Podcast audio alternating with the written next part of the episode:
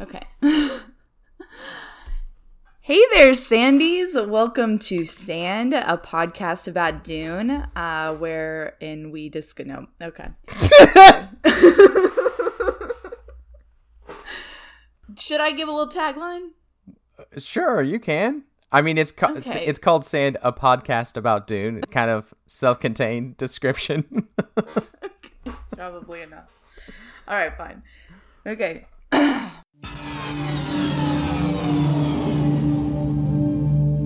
beginning is a very delicate time. Know then that it is the year 10,191. In this time, the most precious substance in the universe is the spice melange. The spice extends life. The spice exists on only one planet in the entire universe. The planet is Arrakis, also known as Dune. Son of podcast about Dune.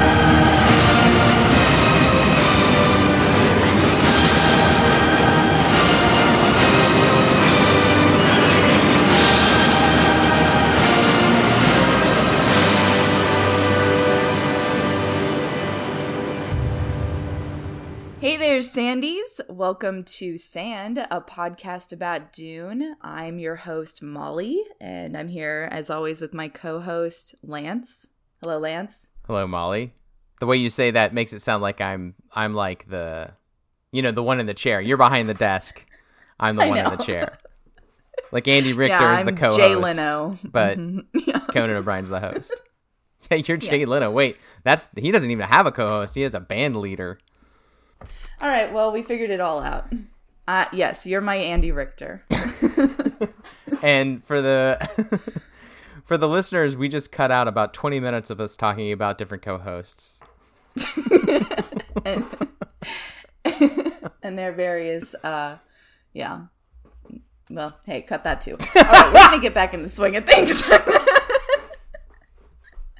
we're just easing in it's icy cold out there today i'm back in radio host mode Yeah, and uh so we're we're warming up It is icy cold, uh, unseasonably cold for Austin. I mean, it's seasonably cold because it's winter, and that's the right season for it to be winter. cold.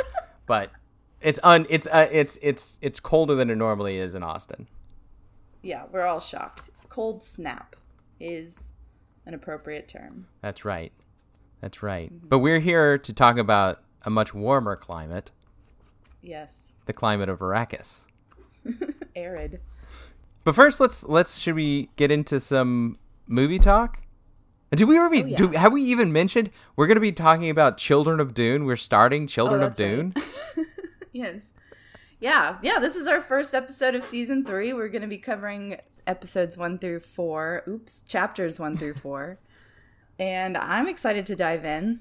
I am too. I am too. I think since we've been gone, it was released that Warner Brothers is releasing uh, most of their movies simultaneously in the theater and on HBO Max. And one of those movies is Dune, the the Denis Villeneuve uh, version of Dune.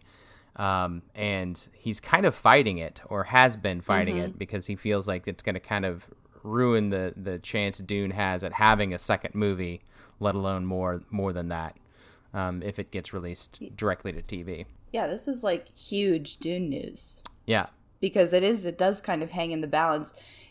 Villeneuve was kind of like, I don't know, it sounded like he was like, I refuse to do these movies if you don't release them into the theater first. And he was like pretty mad about it. So. Yeah. yeah, And understandably, I mean, obviously, I would like it to just be released in the theater, but or I don't really care. I mean, it's cool. I feel like um, I liked seeing Wonder Woman um, on my couch, and so if people are just kind of casual fans, I I don't know. I feel like it. I'm not sure how it'll all play out, but Yeah, I mean, I get it. I do get it. I think it'll be fine, you know. And it, we got to do what we got to do as far as COVID goes. But I don't. I wouldn't mind waiting a little bit longer to be able to see it in the theater. Personally, oh yeah, um, I think that a theater experience is important. Movie like Wonder Woman, don't care as much about. But Yeah, I also fell asleep in the last hour and a half of it, so I barely even I barely saw any of it. Um, Yeah. but I was tired, so the sleep was appreciated. Made the viewing experience pretty good. So did you never go ever go back and finish it? No, so I guess I'm making a terrible case for it being released to HBO Max. If I'm like saying I'm the casual viewer, I'm not. Yeah, I was not uh, excited to go back, and I. Well, that's more about Wonder Woman than it is about the release schedule. that's true. Well, that brings us that brings us to movie talk. Then I guess we're gonna go ahead and, Yeah. uh, as we usually do, um, jump in to talk about some movies. I'll I'll list some movies that I watched in the past couple of weeks, and and uh, talk about one, and you'll pick one, and we'll talk about that one, and then That's vice versa. Right. These are our rules. These are our rules. Although I think we've talked about three in the past. Are we moving to one? One and one? oh, for some reason I thought we had moved to one, but I don't Mm-hmm. know. We can totally do three. I don't care. Yeah, definitely don't need to cut this. My one of my favorite recurring segments is where we litigate these rules.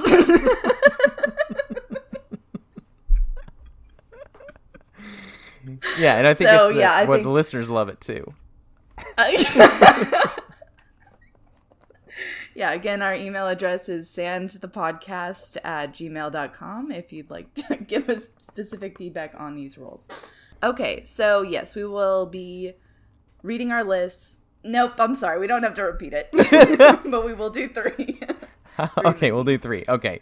Do you want me to read mine first? yeah. Okay, these are this is an off the top of my head since it's been so long since we last recorded. This is just mm-hmm. more recent stuff. So, Klute in and of itself, Emma, the more recent Emma, The Silent Partner, The Long Kiss Goodnight, Uncle Buck, Shanghai Noon, Ah. X Men Dark Phoenix, and One False Move. I guess I'll start with talking about The Long Kiss Goodnight, which I had not seen. Well, no, actually, I had thought I had not seen it since it came out in the theaters. While watching it, I realized I had never seen it. oh.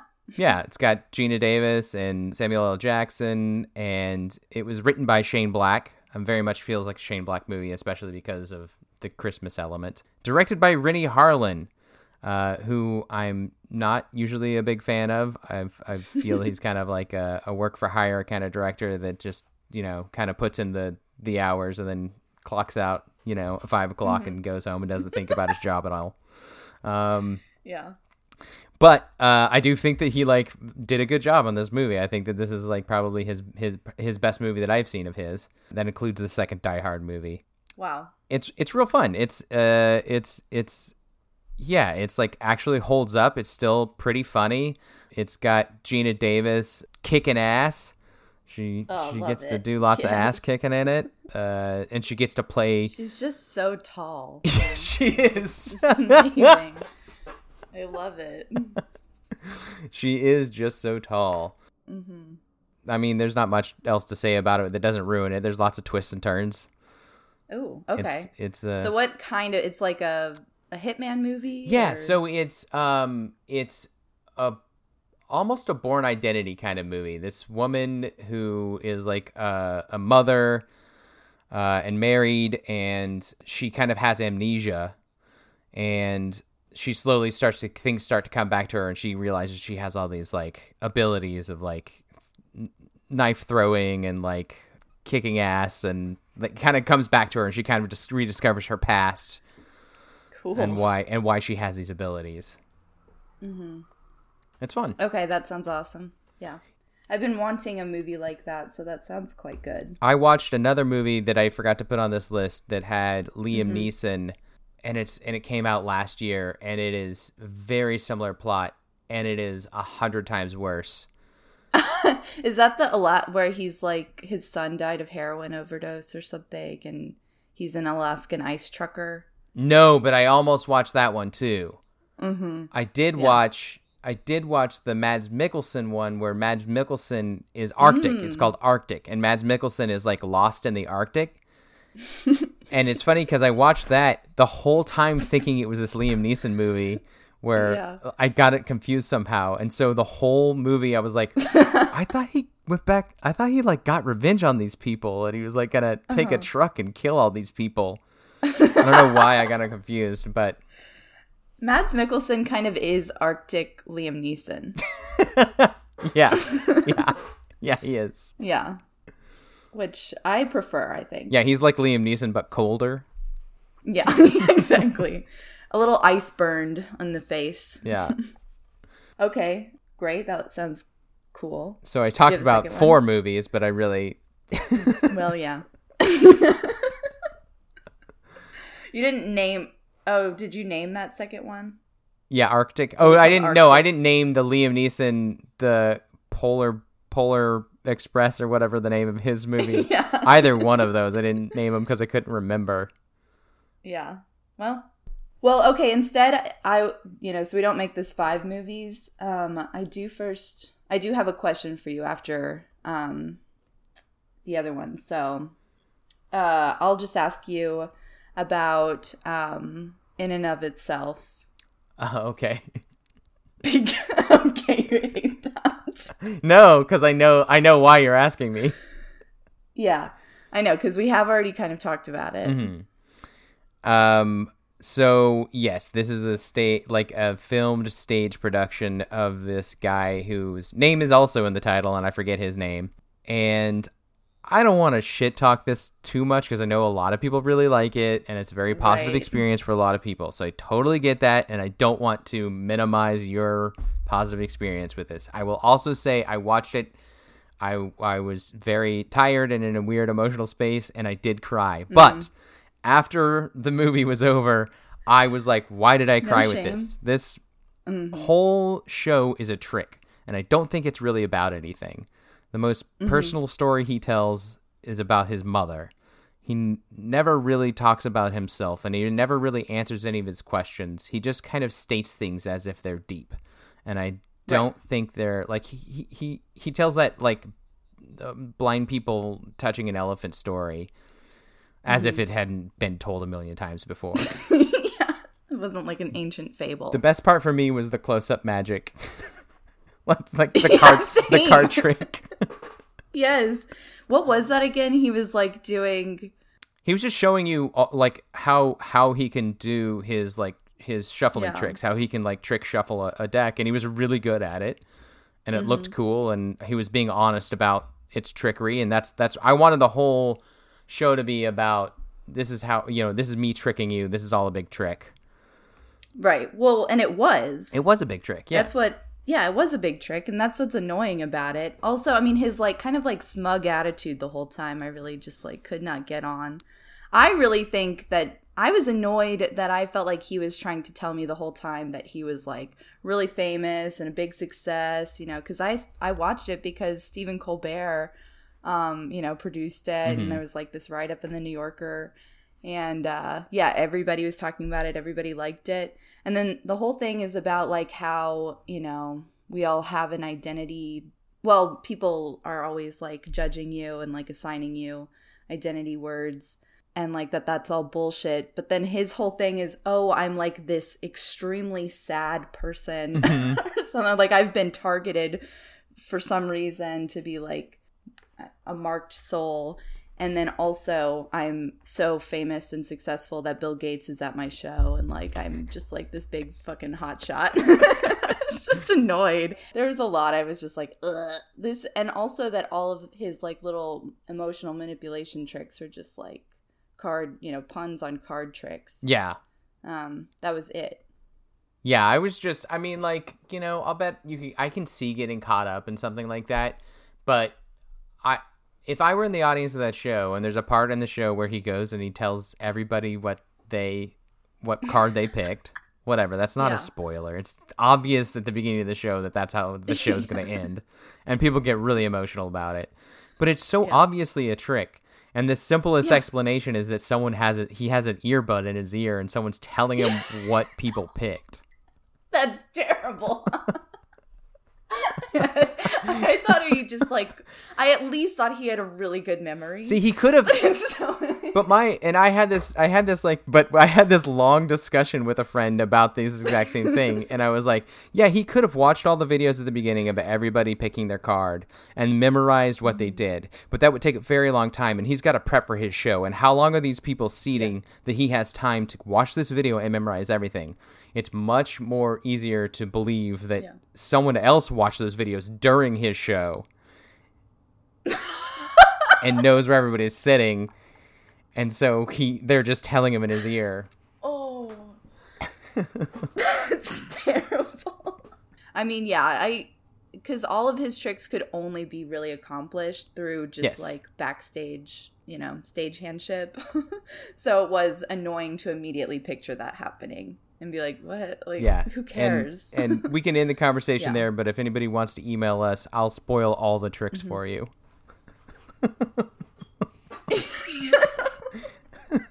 That was a good one. I was like, I was content just thinking he could flip through and like could memorize, and maybe even he did have a little inkling, but how could he do that? Because people, almost everybody looks at him Yeah. like he's fucking God when they do this. Yeah. And they're just like, thank you for seeing me. Okay. Oh, wait. First, I wanted to ask what your favorite movie you Okay. saw over the so, um, I well, I'll say that my favorite movie that I saw is a movie I've seen a million times. That's Thief, but that's not my real answer because I watch that all the time. Uh, great movie, love it. Watch it again. uh, but the n- fa- fa- my favorite new movie I saw was A Promising Young Woman, and I think that's because we we saw that we like rented a, the theater with some friends and and all watched it. It was like a cool get together, getting to see people from uh, from a long distance with masks on, but it was still cool to see people. But also just like what a fun movie. Like yeah, That was a really fun movie. I really I really liked it. I'm not gonna spoil anything. I will say. If you haven't seen the trailer, don't watch the trailer. Trailer kind of ruins the movie. But if you have seen the trailer, it's okay. Go see the movie. It's different than what you think it's going to be. Yeah, I have found it kind of aggravating that everybody is like, it's nothing like the trailer. I was misled. The tone's all different, you know? So, yes, I agree. But it was so fun. I'm so glad we saw it in the theater. That was like really great. But I even rented it again Oh, really? because I That's liked cool. it so much and watched it on Yeah, TV. super yeah. fun. So, so fun. Yeah. That's a great one. Okay, I'll po- I'll hop into my list. These uh, these are the movies I just watched in the last week or so. Um, so I watched Free Solo, What If, Free Britney, Gattaca, Candyman, um, The Earrings of Madame De, and The Little Things. I forgot to mention I also watched The Little Things. Ooh, yeah, we don't have to talk about it. it's really bad. I thought. Okay, I would like to talk about it if you liked it. Okay, so I guess I'll talk about the movie I watched this morning was The Earrings of Madame De, which is a film by Max Offals. Offals? He's a French director. I think it's Um, Offals, yes. but that's just because I've never wanted to say Awfuls. I don't know for sure. Opals. Yeah, because it kind of looks like opals. So we'll go with that. I thought it was a, a wonderful movie. I, I was reading some like top 10 lists, and almost every one of them had this movie on it. So I was like, okay, um, I will watch it. It is extremely good storytelling in that everything ser- serves a purpose. It's based off of a novel. So, you know, it's uh, France in the belly belly pop era. I don't know. And uh, there's this woman who's married to a ger- uh, general. She's quite wealthy. And at the beginning of the movie, she's deciding what she wants to sell to pay off her debts. And she sells these earrings. And um, it sets off a cascade of kind of action, drama, romance. also, just, I mean, it's so pretty and the music is so pretty and everything is just really lovely to look at. So, like, watching it with the ice outside and, you know, morning was quite nice as well. Cool. But I hmm. have never seen that. That sounds good. Oh yeah, it's wonderful. I also, I mean, I I listened to so I listened to like Paul Thomas Anderson talk about it afterwards, and I think directors really like it. Just from a there's a lot of like technical craft that makes it very fun, I think, for people who like watching, you know, who have made movies to watch it because they make a lot of to do about the camera work and about like he does a lot of like one shot or one take shots um, that are pretty or like roving. Is it called roving shot? Well, I mean, you can. ca- There's lots of things that are called. Yeah, that that's called. I know what you're talking about. Okay. Yeah. So that was it was fun to listen to that perspective as well. Um so yeah, definitely recommend it. It was wonderful. Cool. And it's on. Oh, it's on Criterion and HBO. Hell yeah. I might end up watching that soon. Nice. Okay. Oh yeah, I guess I'll talk about well, I do think everybody should watch the Free Britney doc because it's great. I'm going to. Yes. ah, hell, hell, I'll just talk about that. I mean, the free Brit, yeah, it's it's short. It's just like an hour and fifteen minutes. But man, we just did Britney so wrong. Actually, okay, so that's all I have to say. I wanted to bring up Candyman.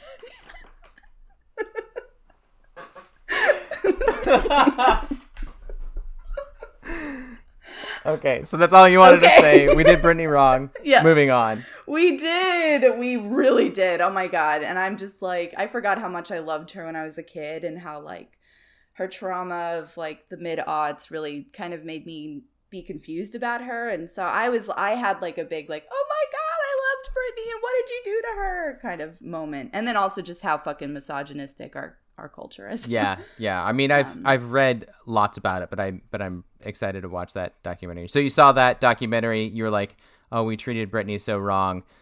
What did we do to Han Solo?" And so you watched Free Solo. yeah. Yeah, the paparazzi would just not leave him alone. All right, sorry. Which actually, they wouldn't leave Carrie Fisher alone. That is so, true. Related. That is true. Yep. Um, okay, so I'll just bring up Candyman real quick because we also got some feedback that maybe like mentioning books we're reading sometimes would be Mm. good. And I'm reading a book. If you like Candyman, I would really recommend this book. Um, it's called My Soul to Keep. And it's just like, it's got the same vibe, I think, as Candyman, just because it's like super set in the 90s. It was written in the 90s, and the like vibe is super strong. It's definitely more romance oriented than Candyman is, but it's still kind of like talking about some of the same things. It- But yeah, it's like a it's a horror novel from the 90s, and I'm really loving it. Cool. So you talked about Candyman as a segue into talking about this book, which I like. Yes, it was a trick. It was, It was a, trick. good trick. Uh, that was going to be what I was going to ask you about, but I know that you've seen Candyman before because I think we watched it together, right? Yeah. Yeah. Yeah, Um, yeah, it's so good. yeah. It is so good. It's it's really Yeah. good. Yeah. Uh, well, then I'm going to ask about Gattaca. Nice. yeah. Gattaca.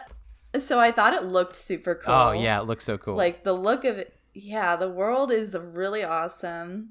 But I thought it was really fucking dumb. yeah, it's so dumb. Yeah.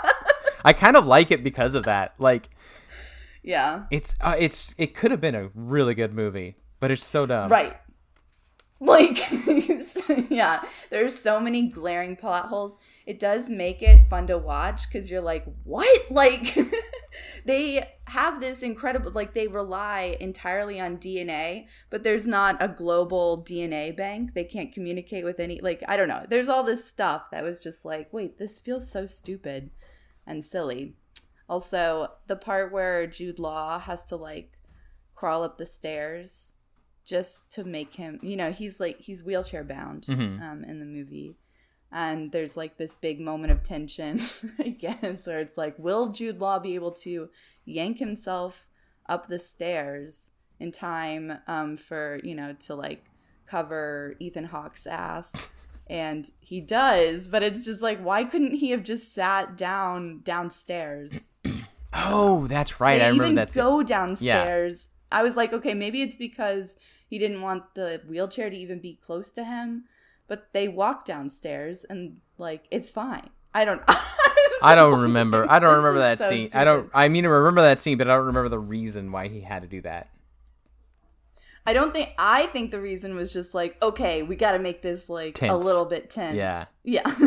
and it was like the worst like built-in tension like whatever gimmick I think I've ever seen. Although it did work. I was like, oh my god, is he gonna get there in time? Well, Molly, I'll ask you what was your favorite movie you've seen since we last recorded? Ah.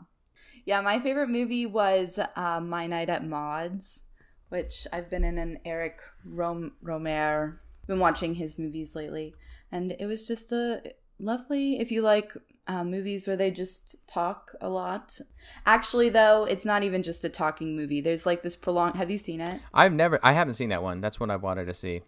there's this like really incredible prolonged scene of a guy and this woman in her bedroom and it's like I, I don't know like the vibe that they create throughout that whole scene is like un- unlike anything I've ever seen like it's just so like I don't know somehow it feels really dangerous and like the chemistry is so good and it just brings up a lot so it's not just like oh they're talking about interesting stuff I'm not sure how he achieved this feeling and it's pretty awesome. That's cool. So, I I love Yeah. that in a movie. I love I love a moment where you're like I have I have a, a such a strong reaction or feeling about this scene. I can't quite figure out how this movie did it.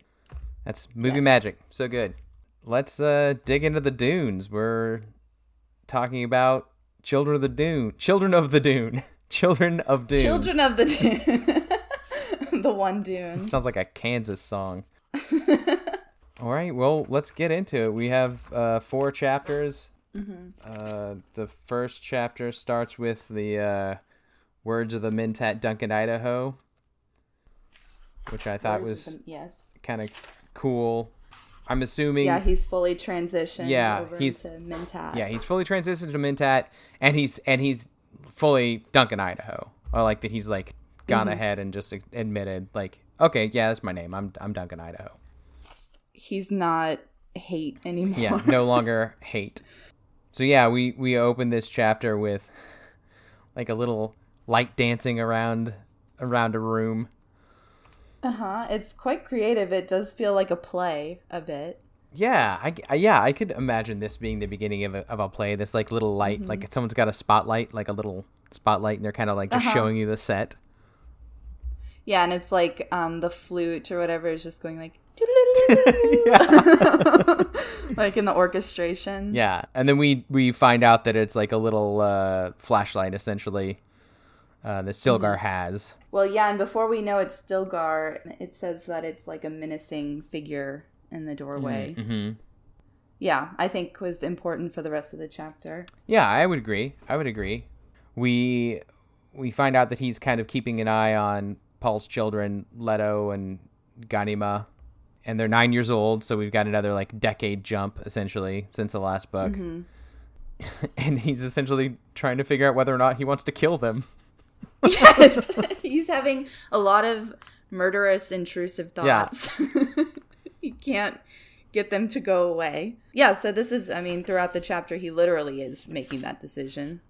He's thinking about kind of like this new way that has become of you know Paul's teachings, and I, I think not not loving it. He's he he remembers that Jessica's coming back.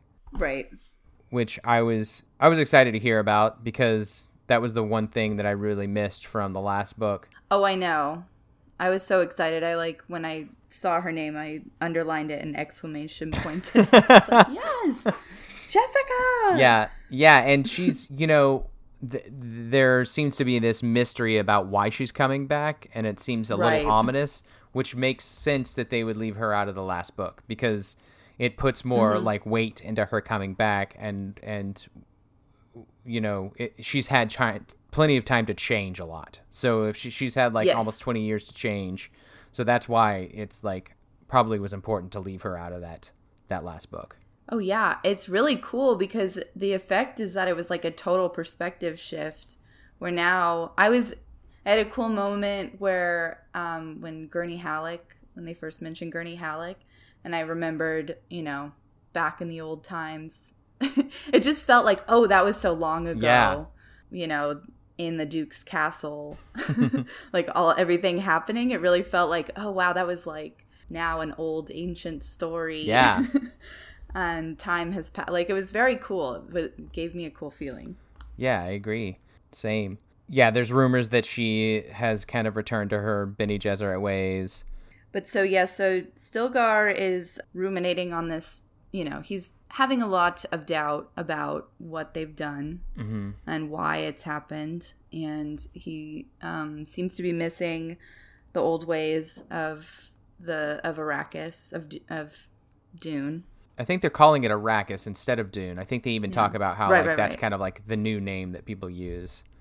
Yeah, that's right. And first, he thinks, well, you know, since Paul has died uh, and we have this big religious setup, you know, people are going to be needing a leader, and I could be that leader if I kill these kids. So right. he does have that thought first. Yeah. Yeah, and he is kind of like also in his like, you know, thinking about the kids, he does talk about Leto and how Leto says that he can be his father at any time pretty much and then he's proven this by Yeah, like, which is revealing like memories that he wouldn't have been able to have been told by anyone else. So you don't think he does just like a really awesome Paul impression? No, I think he has Paul's memories, and so he like will pull Yeah. like conversations that Paul and uh, Stilgar had, just the two of them, and Mm-hmm. freak Stilgar out. like, whoa, who are you? I know. I kept kind of imagining him like, I don't know, taking on the mannerisms of Paul in moments and like, mm-hmm. fr- you know, freaking everybody out that way. And Just being, oh, there you are. Oh, we did miss one important line, which is that the kids were like not kids because, oh yeah, they had eaten melange, had shared in the sietch orgy. had probed the desert for sand trout. He just slips the orgy in there, which I Yeah, was so I, I I remember when I got to that part, I was like, they don't mean they were out there fucking. you don't think that? Well, the spice the spice orgy includes some sex, but like the spice orgy is also like a a you know uh an orgy of the mind. Yeah, like someone does spice, everyone does spice, and then someone like takes the most spice, and everyone kind of like shares this like mind bond, and sometimes some Mm-hmm. people start fucking. Okay. That's how I see it. It is weird. It is weird this early to mention children in the context of an orgy. Yeah. I mean, it's just bold. Yeah, it's fine. he did just yeah. He was like, and and in the context of these kids aren't so very young. that's a good point. That's a good point. Yeah. Yeah, but he ends up just deciding, just just like that, he's not gonna kill them. At least, I think now. he made probably the wrong decision for himself. Oh yeah, you think he should have killed him? Yeah, I was like, probably should have done it. I guess we'll find out as we read this book. yeah, he chooses loyalty over like his many. I thought he had a lot of good reasons for wanting all of this to end. And this is where we first hear the word abomination. Oh, which we will continue to hear a lot. oh, we will. Even though every time they say it, I still don't know what they mean. They've said it a thousand times, and I'm like, okay, I know what, you know, generally abomination, you know, out against nature, not so good. But I feel like so I, I I know what you mean, even though like abomination means abomination, but I do know what you mean. Like Yeah. they use it, Yeah. it they use it it seems like it's a term that you would use just like offhand to refer to someone as like kind of like you would call someone a freak. You could say someone was an abomination. But it also seems to be like an official religious term that Right. maybe just means like sinner. And then I think Or, like, Alia is technical actually labeled an, the abomination uh, uh, amongst the Bene Gesserit. yes, it's a Bene Gesserit term that means something. Right. And I don't know what the meaning is yet because it's capitalized too. So it must, That's true. yeah, serve some function. Yes. But basically, it refers to people who are pre preborn. Right. Spice like pre Right. spiced before birth. Little spice before birth. Yeah. Preborn was like a crazy term. Was, oh yeah, I guess they were preborn. Which makes me think did were they aware when they were being born? I don't think so. Oh, well, that's a good question because the moment they were born, like Paul lost his abilities and like he just heard his son like immediately talking to him. So yeah, it's possible they would remember being born.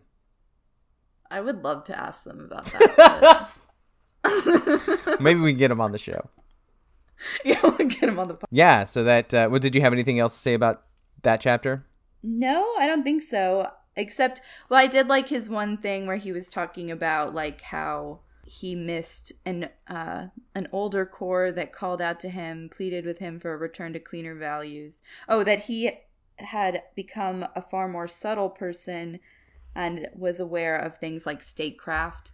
And I just I always like how he's how he talks about like what modernity does and like changes and if they are anything positive or if um you know like a a return to just sim- simple living i guess it's sort of problematic but also you know i appreciate the perspective i guess Yeah. It kind of Yeah. it sounds a little uh make Arrakis great again. well i guess i think it sounds a little like romanticized the Yes. yeah I agree. I agree. the like primitive way you know Which verges which- does verge on a MAGA type.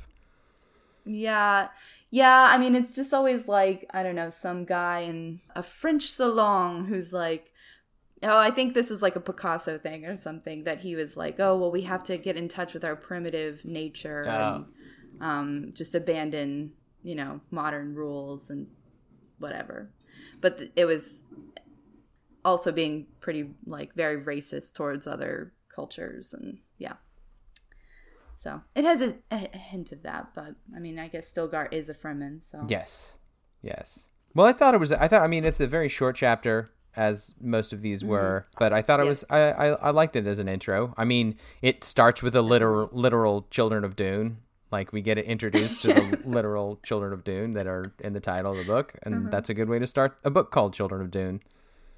yes, and a bit of a conflict already, Mhm. and a, mhm. so great. Yes. Yes. Um, Okay. I was excited. Oh. I will say, I, I, I, we already said it. I think the mo- the thing that excited me the most was the fact that Jessica's coming back, and I like that. It seems like, oh, that's that's the a big deal about this book so far, is that Jessica's Yes, coming back.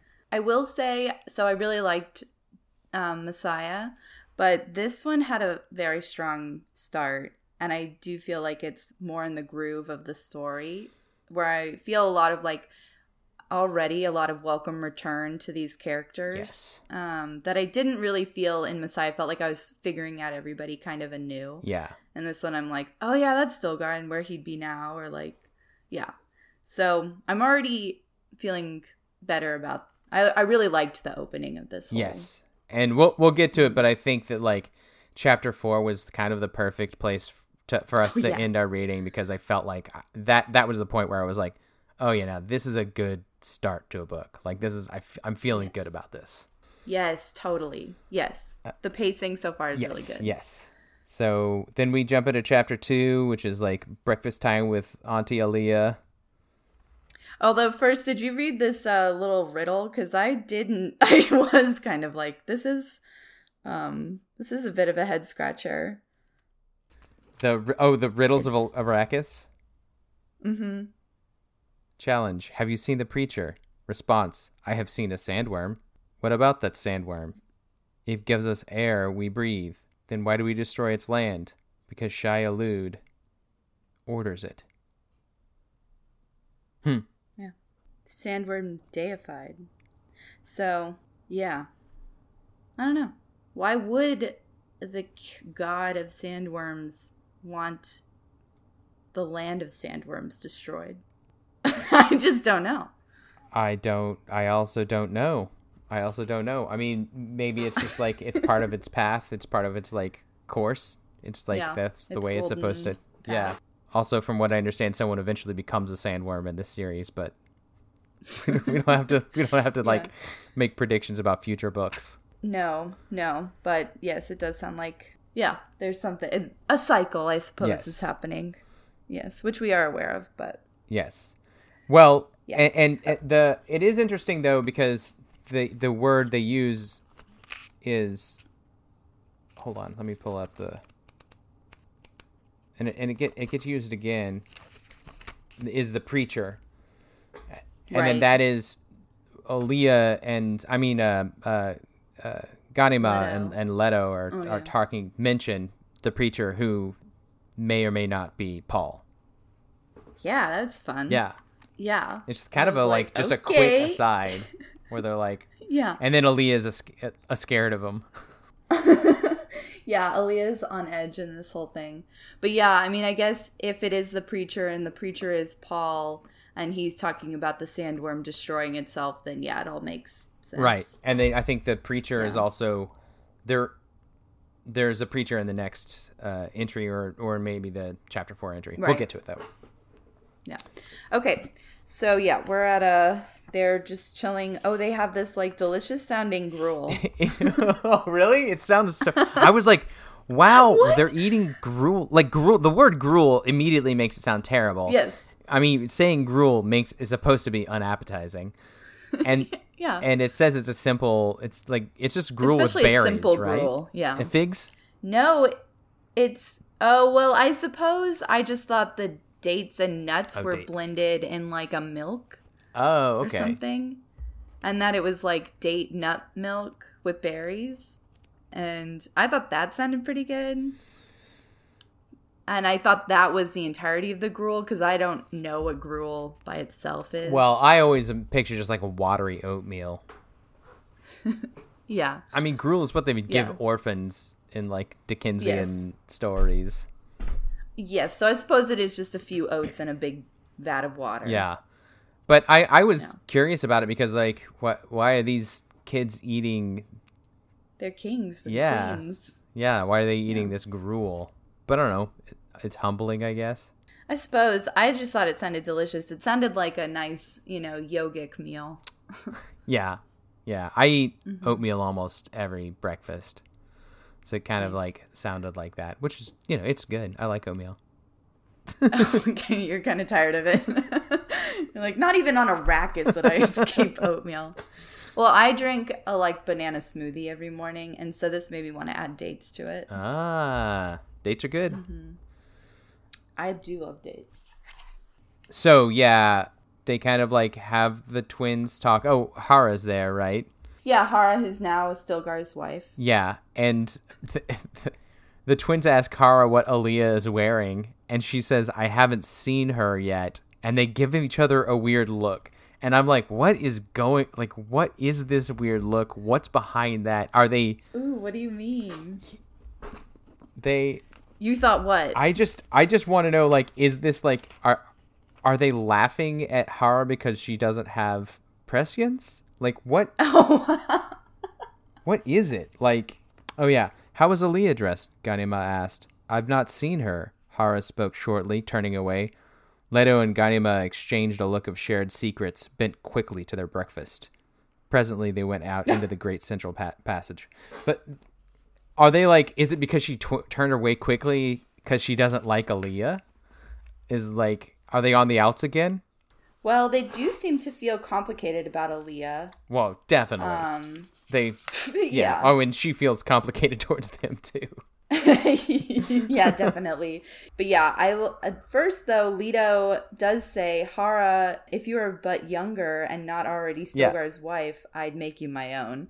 Just a long line of Yeah, maybe he's speaking from Leto, uh, you know, Paul's perspective. yeah but maybe so i also feel like he's just like has that older because he's got the memories of so many different people and he's like kind of like old Mm-hmm. you know a, a, a, a old person at heart or whatever he's just like trying to be kind of charming but it's super creepy coming from a yes, little I boy think he yes, this like fourteen year or nine year old kid. He says little Yeah, he is totally putting on like an old charming Yeah. king thing. so weird. Yeah. and she kind of takes it like a a charming king. And uh i love because these twins are immediately creepy in this book and i love Yeah, they're so creepy. Yeah, because they have like whatever memories of thousands of years back, but the curiosity of children. but they immediately start talking to each other in a twin language, but it's not a twin language that they invented. It's a it's an ancient language that they just know from their memories. so cool. yeah, true freaks. At least they have each other.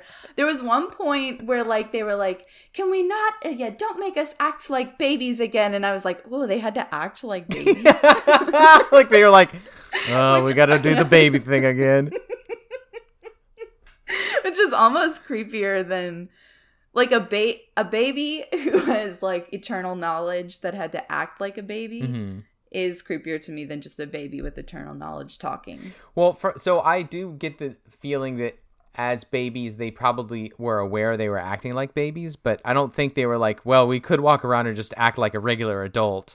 I think they were just like, I think that I no, because it suggests that they have the memories are an advantage to them, but they can't really make their memories useful until they can experience yes. life like up to that point like to where the, that memory makes sense to them so i feel like if they're Okay, babies they don't have like the motion control to like you know or focus or whatever to act like humans and like talk like humans Okay.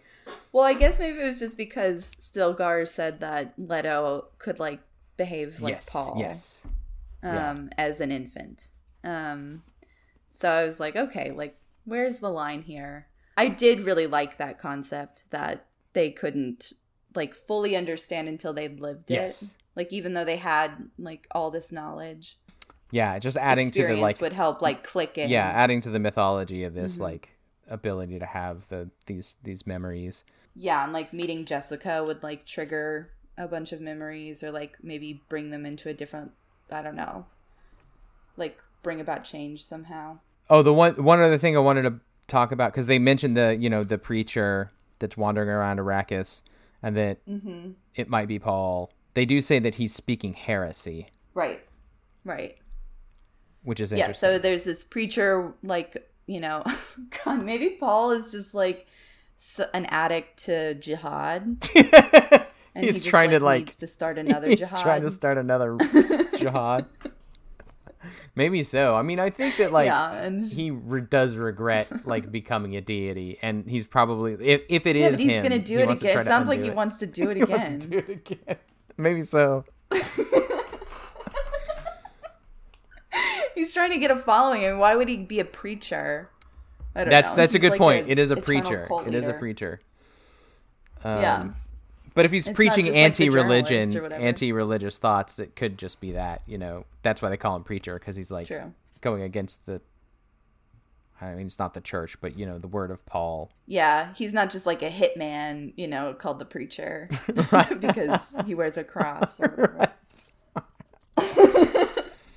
Um, Um, I do like when Alia says, Alia says, Irulan agrees with me because I just, I don't know, I'm excited that Irulan's kind of back in the fold. yeah, It sounds like casually.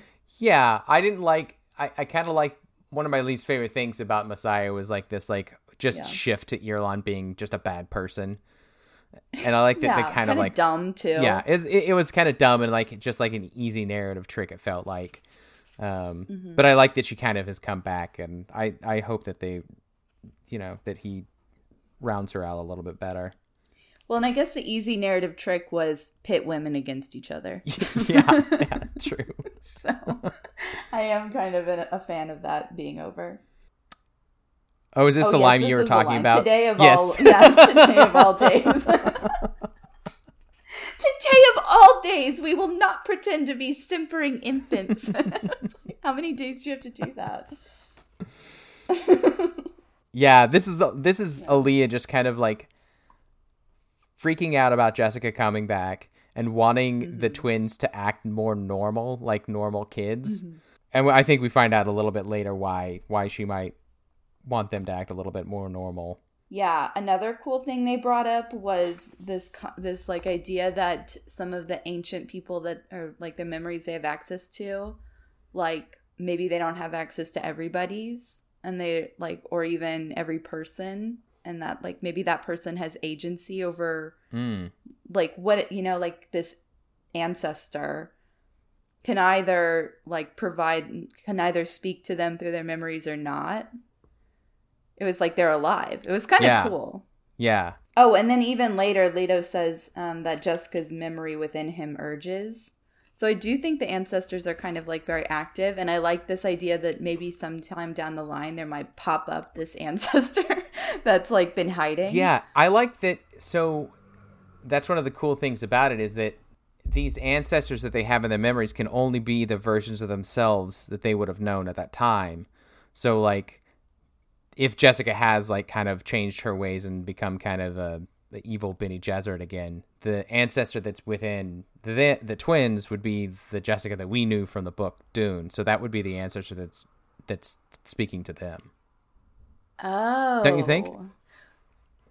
So you mean at the time of birth? Yeah, or at the time, yeah, at the time that they became whatever. Yeah, well, they were born. They were born and When they inherited all Exactly. of that shit. exactly Right, yeah, I Yeah. do think that's probably true. Cuz like otherwise I don't know. It's a, it's still a little fuzzy to me how all this stuff works. But they do make a point later about like how people who are still alive, that's why they don't have prescience or something like over people who are still alive because like those people still have free will to make choice, Mm. right? Like and the decisions aren't yet made. Yeah, that's true. That's true. Yeah, so then we get uh, the word abomination thrown out like ten times. yeah, so many times. Who knows abomination better than abomination? Me, an abomination. and then the Bene Gesserit Azhar book says "It- it is with reason and terrible experience that we call the preborn abomination. For who knows Yeah. what lost and damned persona out of our evil past may take over the living flesh. Ah, see, that's the thing. Like, it is like it's like a two way street. Kinda, because it's like the twins are a portal, kind of, for all these like dead people to come through.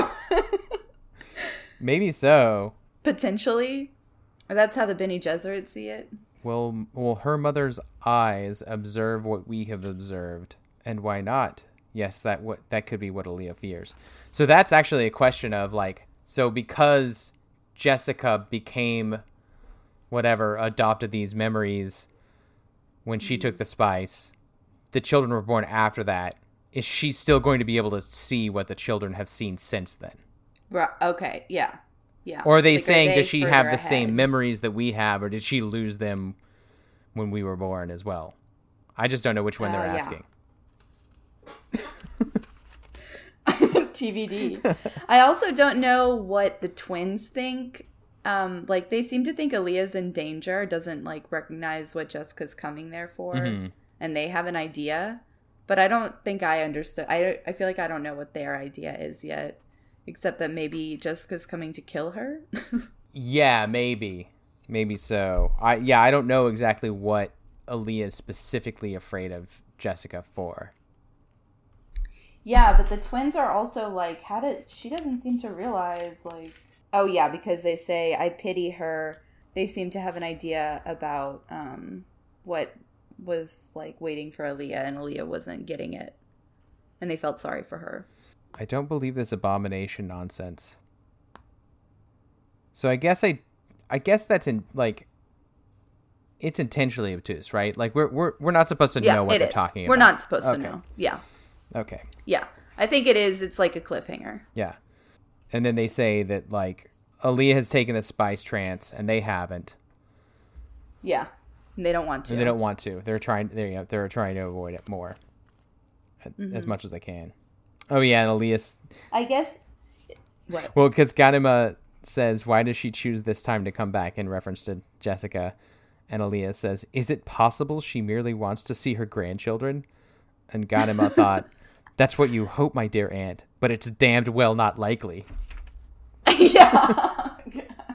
what a fool. God. Um these kids would be so much to handle. Um, although they do seem kind of sweet yeah. in their way. Yeah.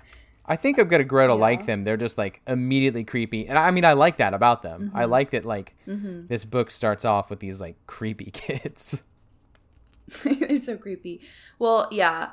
Okay, is the spice trance so that they can have a premonition? Is that like why Alia so did that's it? why that so this is what I think. I think that Leah can know Leah is upset that she never got the prescience that Paul got, that she can't see the future the way that Paul could.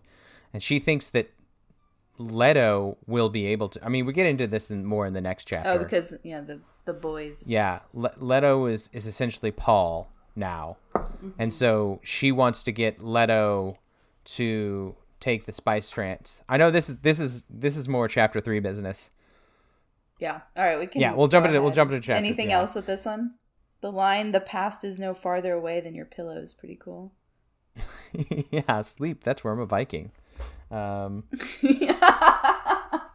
My true self. yes, yes, I think so. Oh, there is a sad moment. Oh, and in, you know where Alia says, "If my mother were less complex, neither of you would be here, nor I.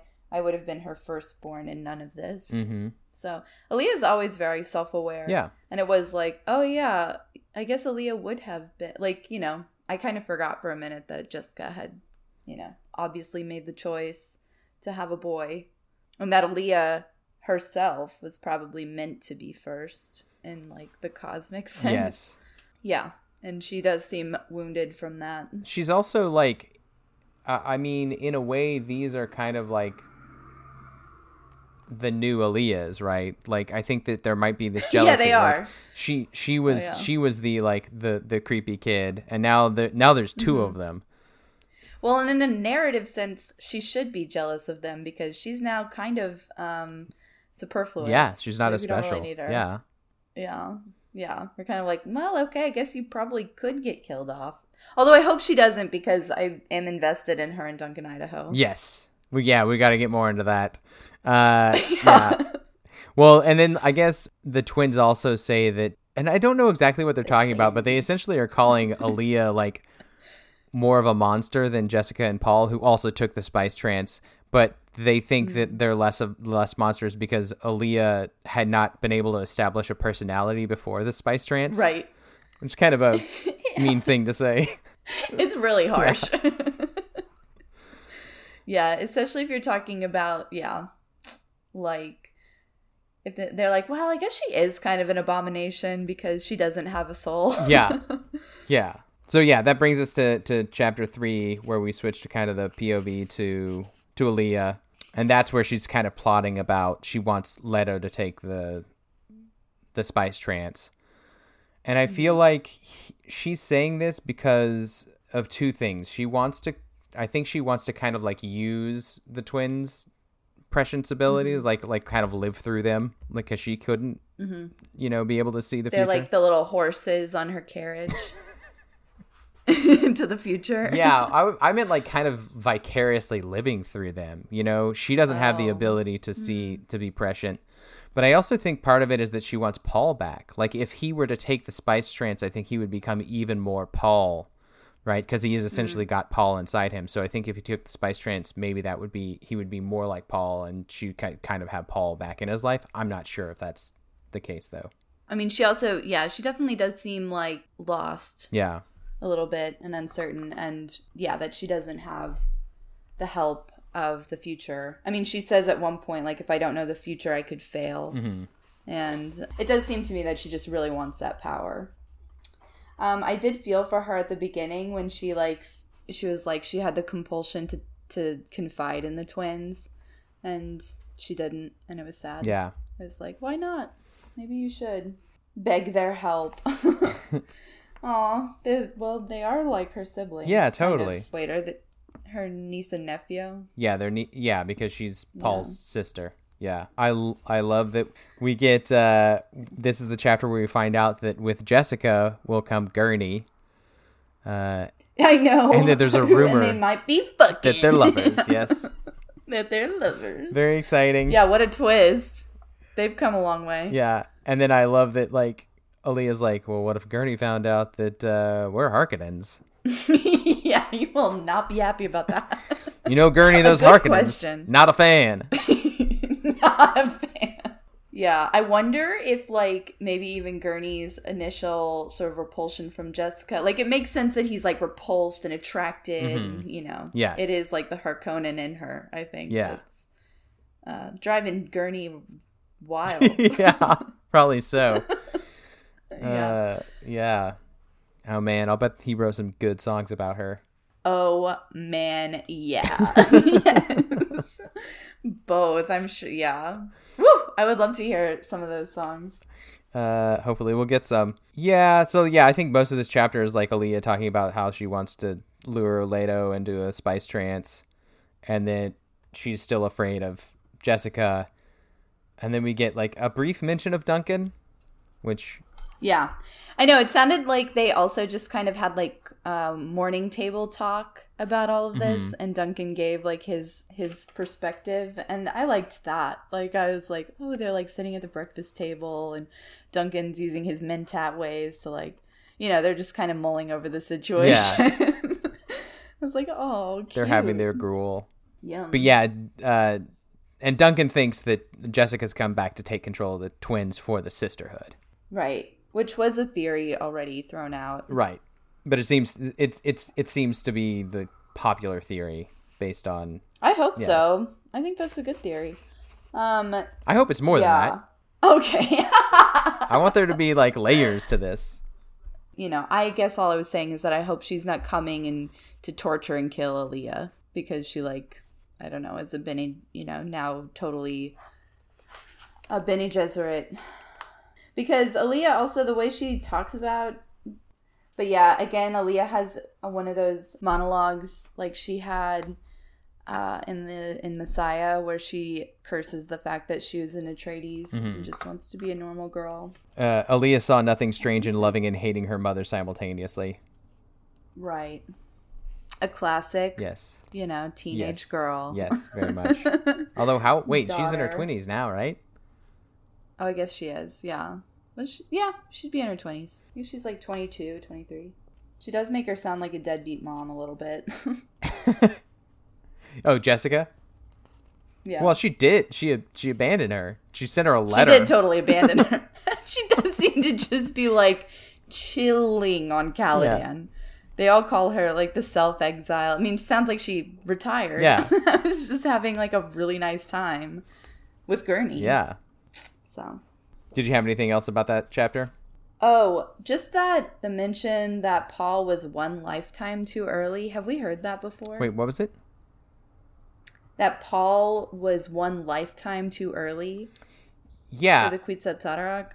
yeah. I think that that's.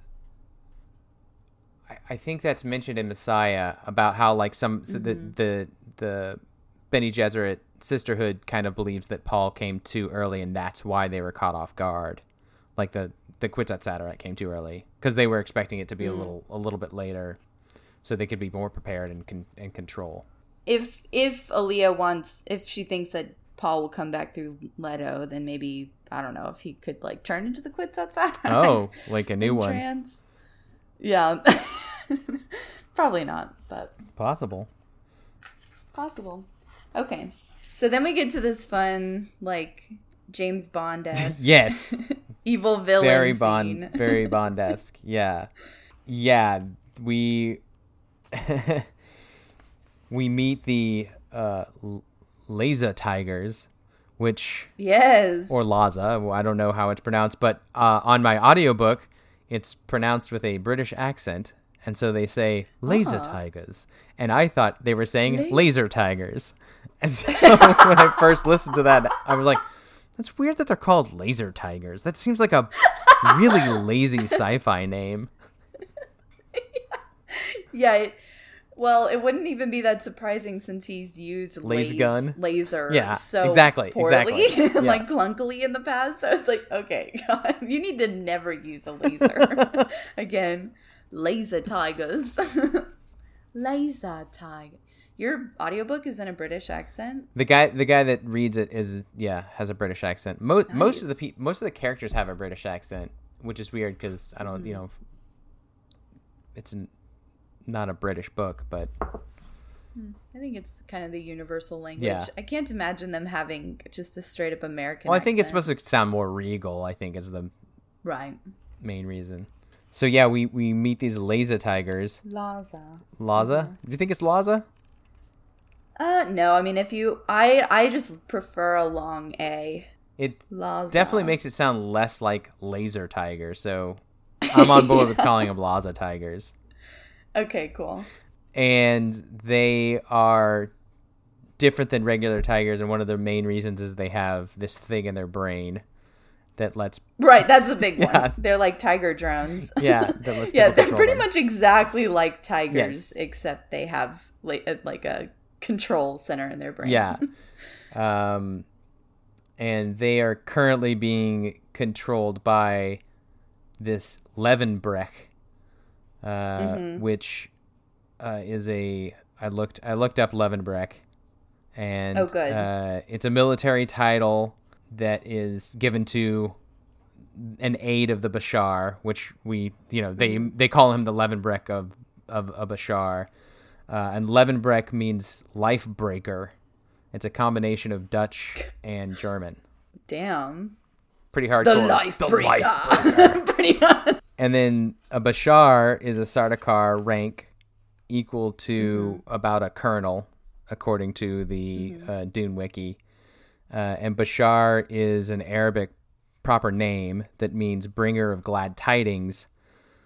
And I don't know where they get this, but the Dune Wiki suggests that it's it's possible that the over time since this real meaning of this word just shifted uh, to you know the period that Dune happens, the meaning shifted to winner of battles. Okay. I don't know who made that decision. know. It sounds like it kind of makes sense, but I feel like they're they're doing a lot of extra thinking. what was the original meaning? It was bringing Bring- of bringer of glad the- tidings. Of good tidings. Yeah, good tidings. Oh, okay. Yeah, glad tidings. Yeah. yeah, All right. Yeah. Maybe. but yeah, he's got this like he's got this radio that's telling him like Yeah. he, he he comes upon these children, these children playing. Well, yeah, we see it, and it, yeah, just it seems like there's like they're sitting in, you know, one of those, like there's a mountain, and jutting out of the mountain is like a glass cylinder, like kind of a spaceship looking thing, and it's like a control center, and they're watching this, uh, these tigers and these kids like um, crawling over rocks and stuff, and it's like a, you know, a simulation, like a training ground. That's how I pictured it. Oh, see, I pictured it as because he says he sees the camera, so he's like, "This is a this is a real Okay. hunt that he's testing this.